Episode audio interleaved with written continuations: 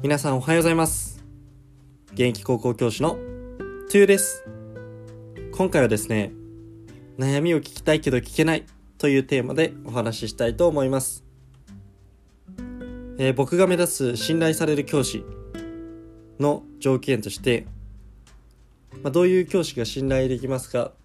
という問いに対し一番多かったのが、えー悩みを聞いてくれるというデータがあります。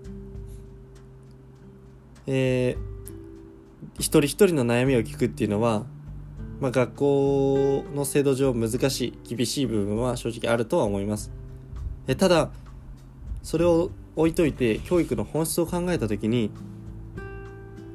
やっぱり一人一人の幸せ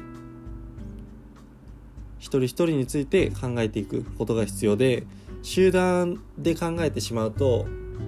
見えなくなる部分がやっぱどうしても出てきちゃうと思うんです。ということで面談を、えー一人一人始めたわけですね。まあ、全員は厳しいと思いますがまずは自分の担当するクラス、まあ、自分のキャパが追いつく部分で、えー少しずつ、まあ、一人ずつ昨日も一人ですけど、えー面談をしてから部活に行きました、まあ、そこでやっぱりその中に内に秘めてる思いであったりを生徒に言語化させることによってあ私ってこういうことに惹かれるんだとかあ今こういうことを考えてこういうふうに動こうとしているんだなど、まあ、生徒自身に気づかせることにもつながるかなというふうに思います。また、えー授業をしていてやっぱり大学僕1年目なので大学卒業したての人が今生徒たちが見ているスタサプ、まあ、何十年もと英語を教えられてる先生方の授業に勝るわけがなくてじゃあ僕ができる僕にしかできないことは何だろうって考えた時にやっぱりそこ1対1今僕にしか、えー接することできない学校にいる子たちですね。AI とか他の人にはできない価値がそこにはあると思いました。つまりこうコーチングちょっとカウンセリングに近いかなっていうふうに感じます。まあみんなと一人一人と、えー接している上で一人一人悩みが多様で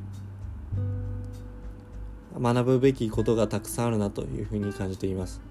特に進路面では全然まだ知らないので、えー知識を得ていかなければなというふうに、まあ、自分も調べたいと思います。